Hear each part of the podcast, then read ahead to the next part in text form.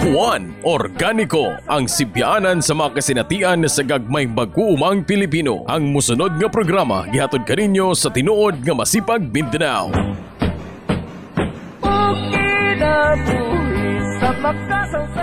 Maayong adlaw mga kahuan, no? Maayong adlaw sa atong mga suking tigpaminaw, no? Welcome na usab sa isa na isa na pud ka episode ni ining atong programang One Organico, no? Ah, ay siguro ta magsugod sa atong timbaya karong adlaw. ah. Ato sigurong i-greet ang atong mga mag-uumang kanunay nga nagapaminaw ni ning atong programa matag Sabado, no? So, ato sang kumustahon ang atong mga mag-uuma nga diha sa syempre sa Davao del Norte, no? Kumusta mo diha? Kanang atong mga mag-uuma diha sa, sa, sa Carmen, Davao del Norte, sa San Isidro, kumusta mo diha, no? Atong mga mag-uuma diha sa Asuncion, no? Diha sa Kanaktan, Kabaywa, San Vicente, Sunlon, no? Daghan mga mag-uuma diha sa Davao del Norte. Og syempre kanang diha sa atong mga mag-uuma sa Panabo ug sa, og sa Tagum City, no? Ayan pagpaminaw kaninyo, no? O at usab kumustahon ang atong mga mag-uuma nga naa sa Davao City. Daghan tag mga membro sa Davao City. Kumusta ang atong mga membro sa KNBL, no? Kumusta mo diha? Nay Kiling, nay Angel, tay Inal, no? Si Anita ug uban pa, no? Janelle ang atong sisi kinakusgang si CB Davao chairperson, no? Uh, mayo mayo mayong adlaw kaninyo. Ug syempre di ato kalimtan ang atong mga mag-uuma nga naa sa South Cotabato. Diha sa Pulinuling, Tampakan. Sinyo, kumusta mo diha Kuya Marlon, no? Ang atong mga mag-uuma diha sa North Cotabato. Kumusta mo diha, no? Syempre ang atong mga mag-uuma diha sa Tulunan, no? Sa Koan, Kidapawan, sa Midsayap, Samlang, no? Ug syempre diha sa atong mga suking tigpaminaw sa Midsayap. kumusta, no? Mayong adlaw kaninyo. Ug syempre diha ato kalimtan ang atong mga mag-uuma nga naa sa Davao de Oro, no? Sa Davao Oriental, no? Sa ug sa Surigao del Sur, no? Labi na diha sa atong mga suking tigpaminaw nga naa sa duol sa diha sa Marihatag, no? Sa Tago, sa Lanusa. Kumusta mo diha ti Elsa, no? Si atong mga partner NGOs nga nasa Gasa, no? Kumusta mo diha Kuya Ronnie, no? May adlaw kaninyo, no? Kadto. Daghan tayong mga egret, no? So karon, ah medyo dag dako-dako atong hisgutan, mga kahuan, no? Medyo bugat-bugat ni atong topiko, no? So mga kahuan, ay namuti ka sa atong topiko. Ah, sit back, relax, timpla tag kape, no? O ug magsugod na sa atong programa. Juan Organico, menos gastos, produktibo. Og welcome balik sa atong mga tigpaminaw, no? Welcome sa atong programang One Organico. Nobyembre na sab, no? Nobyembre. No? Um, Nobyembre ang Organic Agriculture Month, no? So nining bulan ang atong mga lokal nga mga mga gobyerno tig tig tig, tig pahigayon og mga programa alang sa organikong pagpanguma. Pero kita mga kawan, uh, isip pinakauna nga episode na to karong bulan na, medyo bugat-bugat atong paghisgutan, no? Kining kuan, kining Ah, nahimong tradisyon mga kahuan sa masipag o sa mga mga organic nga mga practitioners diri sa Pilipinas, labi na sa Mindanao, nga ang kanang unang semana sa Nobyembre, higayon para hisgutan kung unsa tong nahimong kasamtangan sa kasamtangan nga sitwasyon sa kanang industriya sa humay. O kung paunsa ang grabing kadaot nga na, nga na, na hatag ni anang kuan anang mga programa sa humay. Labi na kanang kuan, labi na kanang labi na kanang gitawag nga labi na kanang labi na kanang pagsugod og pagpangolekta sa mga trans, trans transnational corporations sa industriya sa humay no? Sa porma sa pag-imposar o pagmuntar og mga dagko nga mga institusyon nga para kuno sa industriya no? So ug mga adlaw mga kahuan November 7 kining kuan kining higayon siya sa higayon siya sa nga kung asa gi, ginatunong sa masipag ug uban nga mga aliado nga mga partners niya anang day of protest against Phil Rice no? kahuan no? Tanong ka naman ang atong nganong kana man ang atong pag-isgutan no? Kay syempre mga kahuan ah, kung atong balik lantawan ang kung balik lantawan ang kanang kining industriya gyud sa palay sa wala pa ang Green Revolution sa wala pa ang International Rice Research, Ri- Rice Research Institute sa wala pang kanang pinakabag-o karon kanang field rice nihimong kuan kining self-reliant gyud ang mga mag-uuma sa humay no? E kung buto na ako nato kanang binhi sa humay kanang binhi nga atong ginatanom karon kabili na siya sa pila ka centuries pila ka taas na kay henerasyon sa mga mag-uumang Pilipino nga nagtanom sa binhi no? Gani tungod sa pagpagkuan pagtanom nila sa mga binhi nga, nang tumaw ang lahi-lahi nga kanang klase sa mga lahi-lahi nga klase ng mga mga kinaiya sa lahi-lahi nga kinaiya sa mga binhi sa palay no? Kasi syempre kay ang ang kuan man good ang mga binhi sa mga binhi sa palay ni react sa lahi-lahi nga mga environmental conditions kung asa sila gimugna no? So produkto ang mga binhi sa palay sa mga natural conditions mga natural factors sama sa tubig klima no? So may may ano may may natural evolution. Sa kadtungad to sa pagdagan sa panahon ang nasod Pilipinas adunay isa sa pinaka diverse nga collection sa mga gitawag nila agro biodiversity no gitawag nila og ah, lapad nga dag- dag dagkong ihap no? Daghang ihap sa mga klase sa palay no? Kay kung ang, ang Pilipinas sa wala sa taas ka panahon subay sa panukidoki subay sa monitoring documentation sa pila ka mga agriculturists ug sa mga farmers nikabat og 4,412 ka mga traditional rice varieties ang gitanom diri sa diri sa nasod sa Pilipinas no? Medyo daghan-daghan na siya.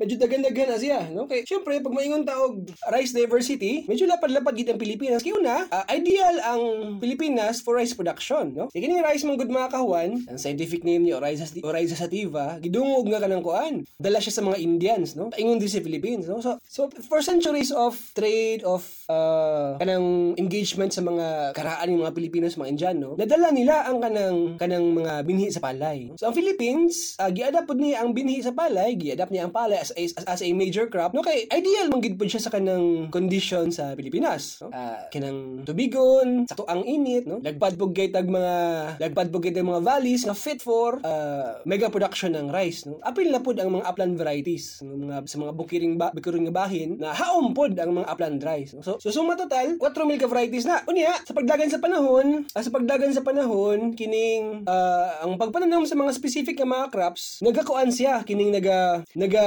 produce siya og kining mga specific traditional practices specific mga specific mga kultura around these crops no? So uh, practices practices and technologies no? Kanang kultura sa bayanihan no? Uh, kultura sa pagbiyaylay og binhi no? kultura sa kanang pagtipi og binhi no? Kultura sa kanang kultura sa pagdevelop og mga technologies nga haom sa iyaha. Pagdevelop og mga mga teknolohiya sama sa mga kayog kamalig no? Uban pa nga mga ano uban pa nga mga teknolohiya around rice. So for the longest time naka-develop og mga binhi naka-develop og mga technologies naka-develop og culture in general nya kana siya nahimo siyang largely largely uh, self-reliant no? Self uh, self uh, self-reliant no? Nang kanang wala nagasalig sa external sa external inputs self-reliant atong mga rice farmers before niabot ning green revolution kay gani so sa madunggan ngat na sa una kanang mga kumakaraan pag ipastriyahon mag-abot ang abot no? Mag-abot ang abot.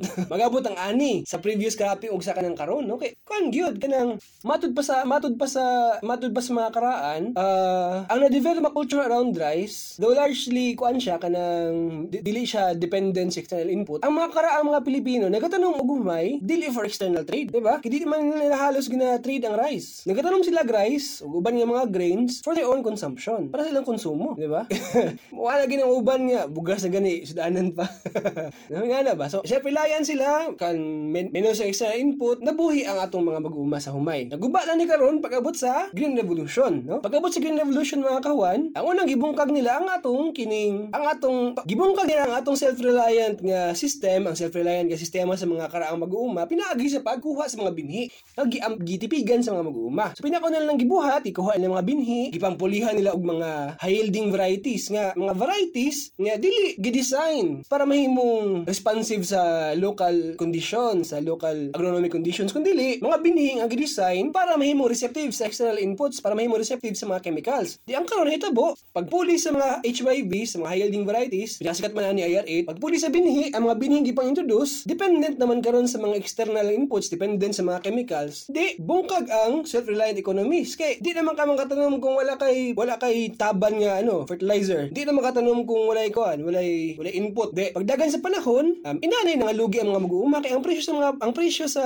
mga ano ang presyo sa mga inputs nag hinahinay ang pagtaas no? Mutang ata karon play presyo sa urea mukabot na sa 132 sa Lake Cebu gani na ni presyo nag 18 sa kasako. Di lugi ang mga mag-uuma sa kadugayan. Nya ang kana siya nga sistema gibarugan na siya sa mga institusyon sama sa IRI ug sa PhilRice okay.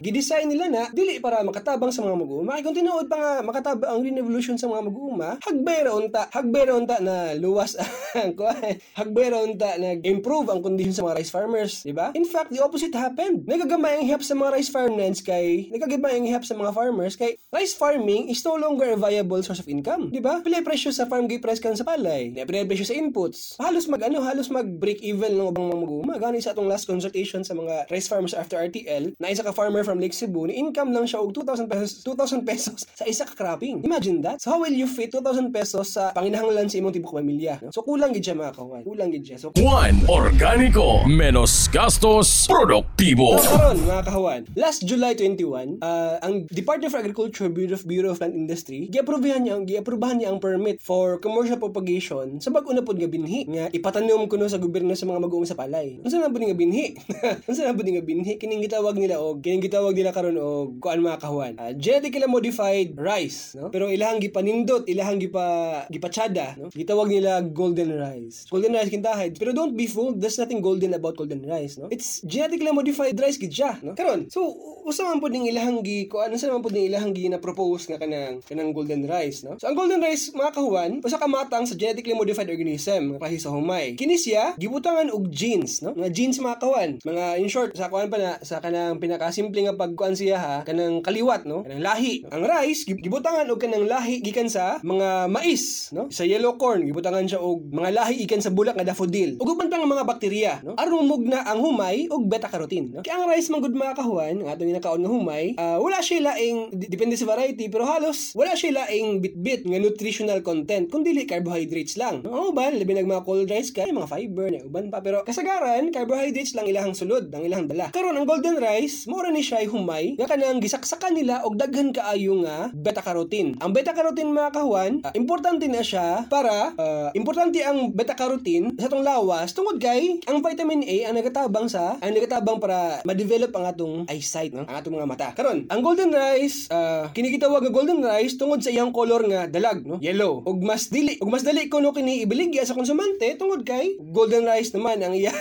ang iyang pangalan, no? Uh, golden rice ang iyang pangalan so mas marketable siya. So kini siya nga variety mga kawang gi-develop sa isa ka European scientist nga si Ingo Portricus. Ingo Portricus. Unya sa karon ang ang patente sa golden rice gipanag-iyahan sa Syngenta, no? Usa ka higay, usa ka higanting kumpanya nga nagkontrola sa negosyo sa binhi og pestisidyo sa kalibutan. Matud pa nila, matud pa sa mga proponent, proponents ng golden rice, ang tumong kuno sa golden rice, solusyonan ang kakulang sa vitamin A nga nasinati sa katawhan, labi na sa mga komunidad sa kabus. So vitamin A deficiency. Ang vitamin A deficiency mga kahuan, usa siya kagrabing nga sakit, no? Uh, kung asa, uh, resulta siya sa pagka, pagkabuta, no? Night blindness, corneal nga infections, uh, uban pa, no? Pag wala kay vitamin A, ma, ma ano ka, ma, ma ano ka, ma, mabuta. Pero nga vitamin A, ang vitamin A mga kahuan, isip sakit, isip sakit. Ah, uh, kung sa perspektiba na sa paglantaw na siya sa masipag, ang vitamin A deficiency is a function of uh, nito mo siya nga sakit tungod sa kanang mga structural nga problem sa katilingban. Lambog at termino. Kawan. Structural problems but pasabot mga problema nga dili pa tungod sa kanang kakulang kakulang sa kanang makaon nga vitamin A kay sinuod lang uh, talagsaon ang kaso sa vitamin talagsaon na ang kaso sa vitamin A tungod kay kining uh, daghan gid kaayo og source ng vitamin A nga lokal nga atong makaon. Kamote carrots kamote tops no? Uban pa mga malunggay daghan kani vitamin A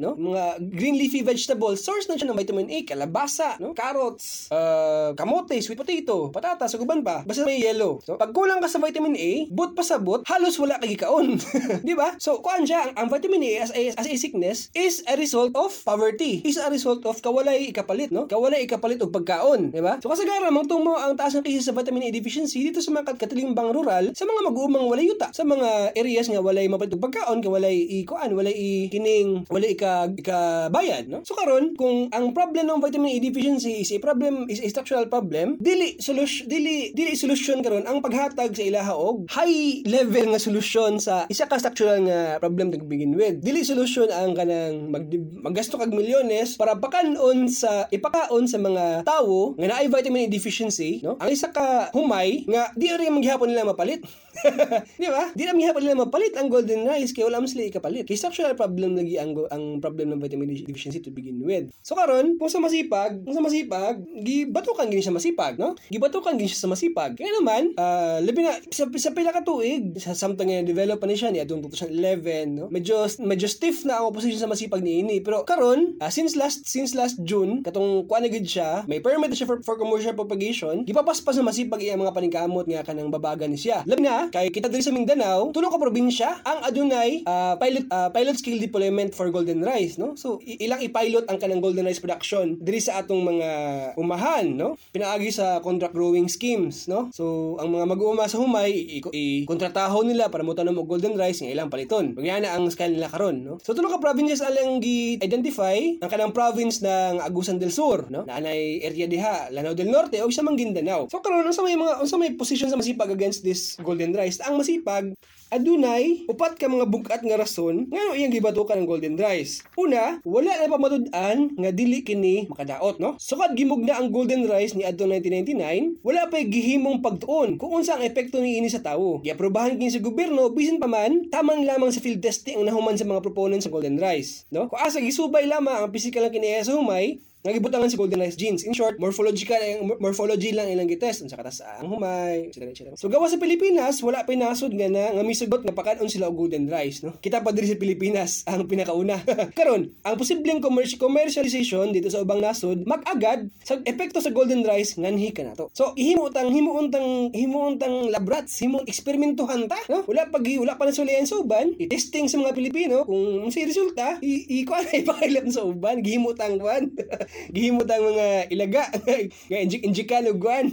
Guban pa no? So wala, wala na pa mudot ang dili makadaot no? Kaduha hulga sa atong panglawas. Kini uh, dagag mga dagag mga kuan dagag mga kining tawag gani? Dagag mga research nga napamot nga nagapamatuod nga ang kining genetically modified organisms genetically modified crops uh, adunay epekto sa lawas sa tawo kung ma-ingest no? Panangalit dito sa isa ka eksperimento sa Pransya ni Dr. Eric Gal Seralini nga daot ang vital vital organ sa mga ilaga ang ginapakaon og GM nga mais, no? Daghang lag, daghang nakita nga mga tumor sa ilaga human gipakaon og GM nga genetically modified nga mais og gipatabanan og glyphosate, no? Uh, og kuan pod bisag kuan bisag kining uh, kolokyan lang ang mga mag-uuma nga nagtanong og GM nga mais, GM BT corn, RR corn, namatikdan nga adunay daghang mga sakit ginabati sa lawas, no? Unya, tungod kay kining mo niya kasinatian sa ubang mga mag-uuma, mo ni research ni Dr. Seralini sa GM rice, ang epekto sa ilaga, nagipakaon og GM rice, posible mo epekto sa tawo. Kaya pareha sa beta mammals, pareha sa tag halos-halos pareha sa taog kining sistema sa ano, lawas. Adunay uh, nag nagipatutoy nato atong mga bata gamit ang mammary glands atong mga tutoy, no? Ay mga parehas-parehas og structure sa circulatory system, sa respiratory system, sa digestive systems, no? So halos pareha, no? So, posible ang mahitabo sa ilaga, posible ang mahitabo sa tao. Gani mga kawan, katawan ng gani kayo sa gisamit ki dokumento sa mga proponents ng Golden Rice, health impact assessment ng Golden Rice, 54 out of 48 questions nga sa ilang gisubmit. Ang ilang gitubag sa ilang papel not applicable.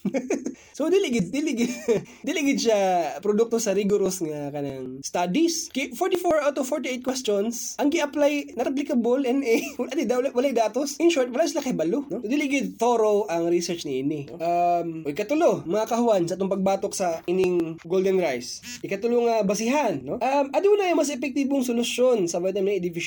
Adunay mas epektibong solusyon, no? Matod sa panukiduki, gamay kaayo ang beta-carotene content sa kasamtangang version sa golden rice. No? Sa, sa datos diri nga naa sa akong kamot, 37.6 micrograms per gram, no? Samtang ang green green leafy vegetables halos kalima kapito kadaghanon ang beta-carotene beta-carotene content sa kanang golden rice, no? Mas epektibo pang solusyon ang pagkaon og gulay. Sama sa kalabasa, kalamunggay, saluyot pako, alugbati, dahon sa sili guban pa. Gani sa tinuod lang, nagkagamay ang kaso sa vitamin A deficiency diri sa nasud sa Pilipinas kay sa sama sa ko na-mention ganina, dahon tag source ng vitamin A, gulay, no? Kangkong, paboritong paboritong pagkaon ako, no? Kamote tops, daghan, daghan, no? Um, gani halos dili mapuslan ng golden rice isip solution sa vitamin A deficiency kagamay ra kayo iyahang beta carotene content, no? Pag diwindi ko pa rin mo sa higanti sa mga green, green, green leafy vegetables. Dili gyud solusyon sa vitamin A deficiency ang golden rice. Uh, dugang pa, bahis sa katong gihimong pagtuon dito sa Germany, musungaw pagani ang beta carotene. Inig ma-expose sa init. di ba? Musup musungaw ang beta carotene sa golden rice pag mainitan. Di kung makadiscover sila og kanang pamaagi sa paglungag sa humay nga cold process, mapreserba nila ang beta carotene pero kay pabukalan man gyud na, lungagon man gyud na. Di samot kadaghan ang mawala, no? Sa, sa datos sa kuan, sa datos sa katong panukiduki sa Germany, uh, 50% na lamang ang mabilin nga beta carotene content sa golden rice human kini maluto, no? So katong 36.7 micrograms per gram human og lungag, mahimo na lang ng kuan, pila 30 uh, 18 something, no? 18 micrograms per gram, 18 micrograms per gram. Ikumpara nimo sa mga uban, di gamay gid kaayo. Ug ikaupat, hulga sa atong panguma ug panginabuhian gyud ang golden rice mga kahuan. Bisan pa man ang humay self-pollinated, adunay gamay nga kan, adunay gamay nga tsansa nga makontaminate sa golden rice ang atong mga rice varieties, no? Adunay gamay nga tsansa ma- makontaminate. So syempre gawa sa mga physical nga mga ano, physical nga kanang mga rason sa seed mixing ug uban pa, mahalo ang golden rice sa atong humay. Pero naay tsansa nga ang humay, ang humay bisag self-pollinated siya na ay 5% chance nga matakdan siya sa lain, no? Matakdan siya sa lain. Um karon uh, tungod kay ang golden rice nakapatente sa Syngenta, nakapatente sa Syngenta tungod sa mga balaod sa binhi nga kanang medyo term pa sa English convoluted, no? Kanang libog sabton, no? Mamahimo mamahimo sa mamahimo sa Syngenta nga kontrol ang kontrolon ang merkado sa binhi gikan sa mga mag-uuma tama sa mga konsumante ug ngadto sa tibok industriya. Kanya naman nakapatente sila ang binhi pag mutanom ka sila ang patented nga kanang technology pwede kanila singilon di ba so maragud na sa nahitabo karon sa kuan. So sa maragud na sa nahitabo karon sa mga binhi na to sa gulay sa mais dili ka makatanom kung di ka mo palit sa kumpanya. Di ka makatanom kung di ka mo di ka mo palit og kanang nakapackage nga binhi. Kay kuan gidisenyo gud nila ang ang industriya sa agrikultura nga inana gidisenyo gud nila. So ang mahitabo matag cropping, si mag-uuma mo palit og binhi sa mga trader sa mga agri-supply. Di, magsalig siya sa magsalig siya, mag, magsalig siya sa kuan, magsalig siya sa trader. Wala siya kagawasan nga mopili siyang binhi, wala siya kagawasan nga motipig siyang binhi, wala siya kagawasan nga maluwas siya kagulingon sa utang. Tungod kay kontrolado siya sa mga kumpanya, no? So kana ato ikal kana ato ikabalak ang mahitabo sa kuan, mahitabo sa mga mag-uumang mutan mo golden rice. Kung ba na siya kung kana ang mahitabo mga kawan. Karon, nasuta mo nasuta mo nato nga kana ang kinaiya sa golden rice. Ang golden rice isip isip isa ka GMO, walay lugar sa organikong pagmanguma. Gani, gitinaaw nato sa mga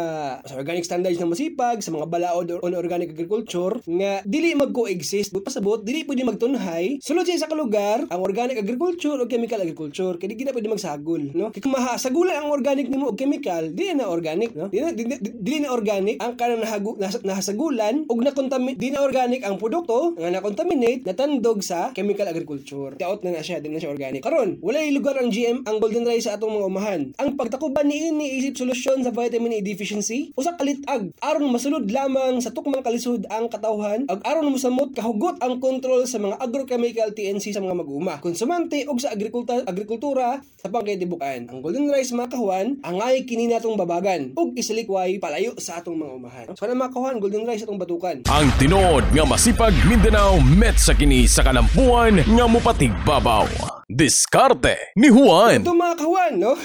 sa sunod segment nato so, mo, atong kuan, mo ato ang kanang kuan, industriya sa humay o kanang bago na pud nga assault nila kanang golden rice karon. So karon mga kawan, ang hagit sa ato ah, isip mga mag-uuma, hagit nahagit gihagit sa panahon karon nga ipreserba ang atong mga binhi, ipreserba ang atong mga binhi sa gulay sa mais sa humay ug uban pa, no? So karon mga kawan sa atong segment nga diskarte ni Juan, naata ipang share nga mga teknolohiya aron mapreserba ang binhi nato sa mga gulay ug mais, no? So pinakauna, natay duha ka teknology nga i-share mga kahuan, no? Kabalo ba mo nga pwede mo mahimo nga kanang kuan, pwede mo mahimo nga kanang pagpreserba sa bini sa mais, ang kanang ihi sa tawo. Paunsa man mga kahuan, no? Kung sa ubang mga inobasyon ginagamit ang isip sa tawo isip abuno, niini nga pamaagi ginagamit atong ihi aron mapreserba ang binhi. No, napamatud-an kini sa isa ka mag-uuma, no? Unsay mga material unsay mga materials nga atong kinahanglanon? Una, ihi sa tawo. Kaduha, mga pinuso sa mais nga pinuluhuan, no? But pasabot ana mga kahuan katong mga mais nga aduna pa ipakpak, no? Kanang may pag-harvest, no? So duha lang kinahanglan, ihi sa tawo og mais. Pamaagi, mangolekta og ihi tawo, isulod sa lata o bisan unsang sudlanan. Kaduha, ipundo ang ihi sulod sa isa ka semana, no? Ipundo sa siya makahuan para para ano ma, ma-ferment gamay. Bugay baho. Ah, ipundo ang ihi. Katulo, ang pinuso, ang pinuso o mais nga pinuluhuan ibulad hangtod nga igo-igo kini nga pagkauga, no? Bularon na to. Siguro mga kuan, ah, sila pilakadlaw, no? Kanang di gid siya kanang tuskig kaayo. Kana pa siya tubig-tubig gamay. Ikaapat, humanog humanog bulad sa mais. Ito slob na to sa ihi ang tumoy sa puso sa mais. Hangtod sa tumoy sa pakaw nga igo-igo nga musunop ang ihi nga sa pakaw. No? Ituslod ato tong mais sa katong gipatanugan nato ang ihi sa tawo, no?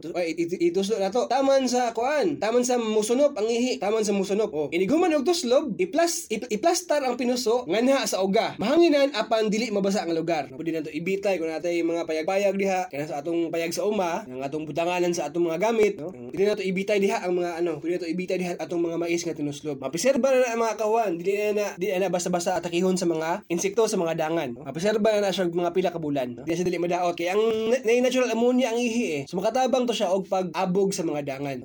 No, dali ra. Simple lang mga kahuan, pagpreserba sa binhi sa kuan. Pagpreserba sa binhi sa humay, ay sa mais, mais. No? Ikaduha mga kahuan, pagpreserba sa binhi gamit ang duga sa madri di kakao ug panyawan. No? Uh, ang madri ang madri di kakao o kanang sa English, Glycerica sepium, naila sa maayong nailang nga maayong panghilo sa ilaga no? Ah, na ilang ah, maayong panghilo sa ilaga. Kay sa scientific name pa lang niya, ah, Latinia glyros, winning ilaga o sedus, no? Glyceri- glyceridia, no? Glyros o sedus, but pasabot sa, sa, sa scientific name pa lang niya daan, no? pamatay sa ilaga na gidang tawag siya, no? Daghan na pod mga pagtuon nga nagapamatuod sa iya nga, maayo kini nga pamatay sa insekto, ug mga nematode sa yuta. Gani ka na mga dog shampoos uban mga kawan gidabutangan na og madre di cacao leaves. Ah, dugang pa, dugang pa ang mga kawan ang, ang lain natong sagol ni ini atong ikaduhang nga kining ah, formula kini gitawag og panyawan, giila, no? Ang scientific name niya Tinospora rumpi, giila nga maayo nga pang pamatay sa mga dangan sa uma, no? So madre di cacao og panyawan nga gisagol na to, patay gid ang mga kuan, patay gid ang mga ah, patay gid ang mga dangan, maobserba na to atong mga binhi. So mga kinahanglan materyales. Una, botelya. Kaduha, kandila. O ikatulo, o ikaupat, madre di cacao og panyawan, no? Upat lang atong mga materyales mga kawan. Botelya, kandila, di cacao og panyawan. Maagi. Ang unang andamo na to, pag-andam sa sudlanan, no? Hugasan ang mga botelya sa tubig nga gibutangan og hugasan ang mga botelya sa tubig nga gibutangan og powder nga sabon, no? Hugasan og sabon ang mga botelya. Pagkahuman, banlawan sa tubig nga limpyo. Ikaduha, sunod ana, ibulad kini sa init sa adlaw nga pinatuwad, no? Kay katong no? Katura ang pag-andam, pag-andam sa sudlanan. Ang sunod andamo na to, pag-andam sa panyawan og madre di cacao. No? Paunsa man ni mga kawan, pugaan ang isa ka kilo nga kiniskis nga panit sa mad- madre cacao og kolektahon ang duga. Dayon sa gulan og isa isa ka kilo nga tinadtad nga bagon sa panyawan nga may medya ka pulgada ang katason. No? Sunod, natong buhaton, pag-andam sa binhi. Siguraduhon nato nga ang binhi nga tinipigan dili mo taas sa 14% ang moisture content. No? May lahan kini kung ang binhi hagtik ang tingog og mukatag sa salog kung mahulog. No? Kaya di mag, di mag, di magbundo dayon. Og, og kun kung kumon mulihok ang tunga nga bahin sa binhi. Sunod, butangan dayon kini sa andam nga duga sa madri cacao og panyawan. Bana-banaon lang nga igom mabasa ang binhi, no? Og pasagdahan sulod sa upat ka oras, no? So katong kuan katong giandam na to nga kinit kin- kiniskis nga palit sa madri cacao ug katong kuan katong tinadtad nga ba- bagon sa panyawan, di ibutang at isagon na to sa katong binhi. Oh. Kasi mga bantayanan ni ini mga kahuan, no? So kini nga proseso pwedeng himuon sa alas 4 sa buntag aron aduna pay panahon sa pag-uga. Human sa upat ka oras, ibulad kini pagbalik sa init sa adlaw. Hangtod maugag balik sa 14% ang moisture content sa binhi na to. Binhi sa humay, no? Kung ah, kung ug, kung ugad ang binhi, ibutang kini sa landong aron mabugnaw. Dayon isulod sa limpyo, sa limpyo nga mga ug-uga nga botelya, takluban kini og patuluan og kandila. Patuluan og kandila ang katong ngilit sa taklob, no? Para masilyo siya mga kawan. Di siya di mo sungaw, di makasulod ang oxygen unya. Dili mo dili mag ano ang dili mo dili mag moist ang ilalom. No? Pag human og ka lang kuan sa ano, pag human og kining ah, patuluan pagpatulo sa kandila, posible nga pwede nimo baatan og masking tape ang katong botelya. No? Karon, natipigan natipigan nimong binhi nimo. Oh, tima na to mga kawan nga pag nga ang lugar nga atong butangan sa atong mga botelya nga kanang kuan adunay binhi, dapat bugnaw, landong ug dili maulanan, no? Kato mga kawan, duha ka mga duha ka mga discarding nga atong pinimagamit para ipreserba ang binhi nato. Humay og mais, no? Juan Organico, menos gastos, produktibo. O dito na tapos ang atong programa mga kahuan. No? Isa na pod ka episode sa One Organico, sa One Organico ang atong natapos. Karon mga kahuan, ay mo tapos itong programa, atong pasalamatan ang atong mga sponsors, no? Ah, Syempre, ang naadiha ang katong Senyorita Tablia nga nag, nagmugna sa matamis nga mga tablia nga atong ginainom-inom karon. Ang Sierra Verde Organic Products nga makita diha sa Davao City. O syempre, ang ato siyang isa ato sang i-shout out mga kahuan ang Organic Trading Post sa atong member NGO sa Tandag City nga gasa no makita ang ilang organic trading post kanang padulong sa highway sa ano sa may sabungan sa may airport no naadiha ako kayo ng organic trading post kung makawan kung nangita mo og kanang organic nga humay mga pibla ka mga gulay ah, mamahimo mo mama- mamahimo mo bisita sila organic trading post matag adlaw no? So kato makakuan kung natin mga pangutana dugang mga dugang mga suggestions mga greetings mamahimo tang mo contact sa atong Facebook page sa Masipag no? Pwede ta ma-contact sa Masipag Mindanao at Facebook no? So kung pwede ba ta ma-email no? Ang atong kung natin mga formal nga imbitasyon mga letter kung hangyo ta nga mo adto ang masipag sa inyong lugar. Mahimo mo mag, mamahimo mo mag-email sa Mindanao at masipag.org no? So kato mga kawan daghang salamat no? Ay ha siguro ta magbulag-bulag. Kining gamay nga patinaaw no? Gamay nga words of wisdom. Mga kawan ang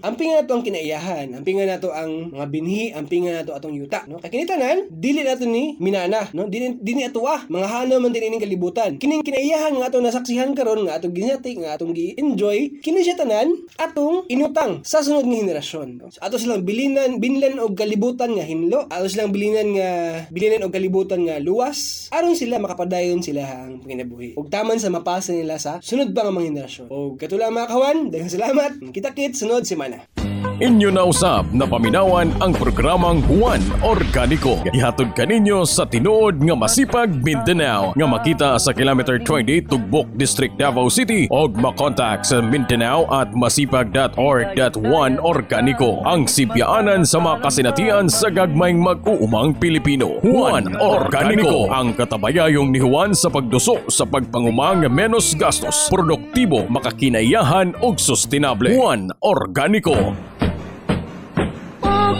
Kinabuhi sa makasang sa gagap